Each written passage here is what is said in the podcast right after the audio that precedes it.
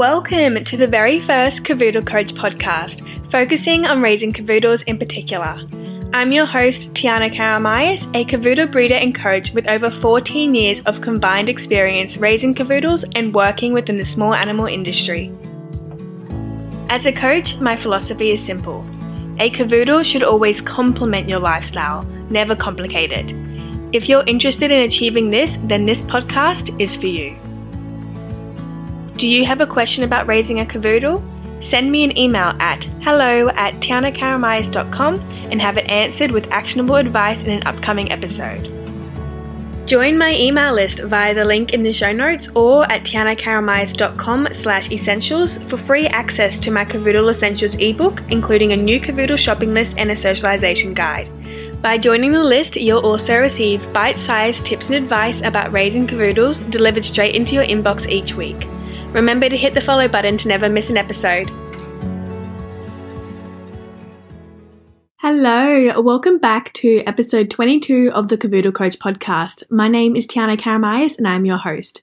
So in today's episode, I wanted to talk about puppy school and why puppy school isn't necessarily enough for your cavoodle's training, socialization, and desensitization. So let's get straight into it.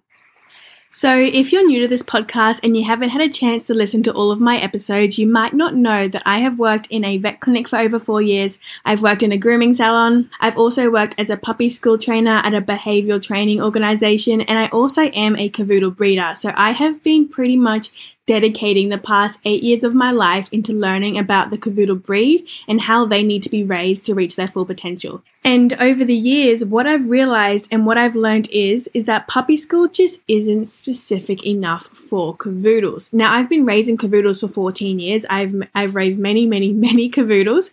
And there are certain things that this breed requires that other breeds do not. And this is the same for every breed. Every breed has individual requirements depending on the energy levels, what they were originally bred for, so their breed purpose, and what sort of lifestyle they live. So when it comes to getting a new cavoodle puppy and you look at booking them into some puppy school, there's a few things you need to think about and a few things you need to be aware about. And the whole purpose of all of this is understanding the breed that you have brought into your family and what they require to reach their full potential.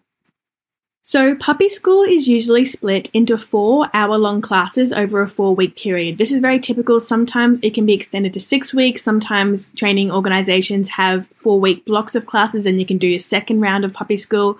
But as a result of these four hour long classes over a four week period, time is limited and there are only a very small number of topics that can be covered in these lessons. And these topics usually are basic commands such as sit, stay, down, and walking. And something that's really important to realize is your dog's ability to sit, stay, and lie down and walk does not make them what we call a good dog. What makes a good dog is your dog's ability to fit into your particular lifestyle and what their behavior is throughout the day and how they interact with your family and your lifestyle. So when we are looking at raising our cavoodles, while it's really handy to have them be able to sit, stay, and lie down, what we need to be focusing primarily on is desensitization and socialization for your specific lifestyle. So this includes the objects, sounds, people, and places they will encounter as an adult dog. Now, when we look at cavoodles in particular, there is one thing, one overarching thing that separates them from a lot of other breeds, and that's grooming. Cavoodles are a high maintenance breed when it comes to grooming. They require grooming at the groomers, so full haircuts every six to eight weeks for their entire life. And in between this, you need to be brushing your cavoodle every single day. And if your cavoodle is not handled correctly and exposed to the proper handling techniques in the first few weeks that you spend with them, this can lead to a lot of trouble going to the groomers and maintaining their coats in the future. So, cavoodles as a breed, we need to be focusing on handling and socialization and desensitization so heavily. In addition to this, cavoodles, as we all know, are so prone to separation anxiety and social anxiety. And when we look at other breeds, such as working breeds like the Border Collie or a Kelpie, they aren't as prone to these behavioral issues and instead they need more enrichment in their life. So, what happens is, as a result of all this is puppy school isn't looking at the specific requirements of each breed in particular. Instead, it's trying to do a general class that can be catered to all different breeds. And this simply means you are not getting the most out of your training, raising, socialization, and desensitization with your cavoodle. Now, I want to explain how the dog breeding world works. So, dogs as breeds, they're split into different groups based on their original breed purpose. And these groups consist of toys, terriers, gun dogs, hounds, working dogs, utility, and non sporting. And this is in Australia, by the way. Uh, but unfortunately, puppy school, it's just not breed specific. And these classes are filled with breeds from different groups. So you might be sitting in a class with your cavoodle, and next to you is a Rottweiler, and on the other side of that is a Border Collie, and, and then on the other side of that is a Chihuahua. And in these four hour long classes, it's just impossible for a trainer to cater the classes to the individual breed requirements of each of these breeds.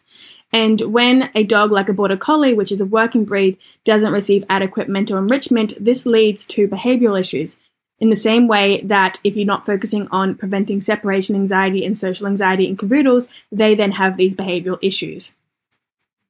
So, when it comes to puppy school, what happens is there is a lack of education to owners on what their specific breeds require because there simply isn't enough time in these classes. So, the trainer can't come around to each family and explain the specific needs of each breed, and it just means there is a gap of knowledge in the field of training and raising your cavoodles or whatever breed you have.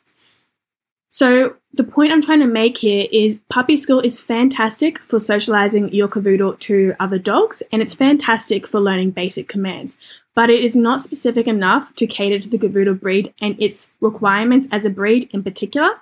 And we need to be spending more time looking at the breed, the breed's purpose, and what training the breed needs. So instead of booking into just four classes of puppy school, what we need is a program that is specific to cavoodles as a breed that looks into their individual requirements, that focuses heavily on grooming, handling, and then socialization and desensitization so they don't grow up to have these behavioral issues such as separation and social anxiety, and focusing on what this breed needs so that we can communicate clearly to them and they can communicate clearly to us. Now, this episode here it's a bit of a discussion about puppy school, the pros and cons of puppy school. Again, I really do love puppy school for the basic commands and the socialization, but it's not enough for cavoodles. It will not stop your cavoodle from having separation anxiety and social anxiety because you simply will not be educated by the trainers because there isn't enough time in the classes.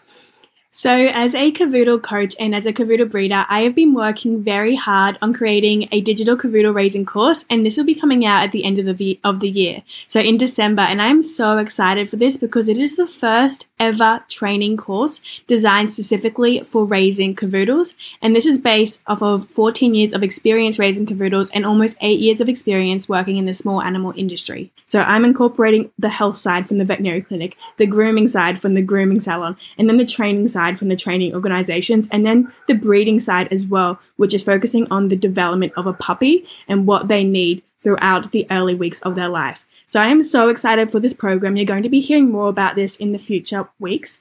Uh, but if you would like to join my email list, you're more than welcome to. You can go over to my website, tianakaramihas.com and join there. And you'll be the first to hear more about this program. I am so excited about it. It's going to be very interactive. You're going to have access to me as a coach and as a breeder.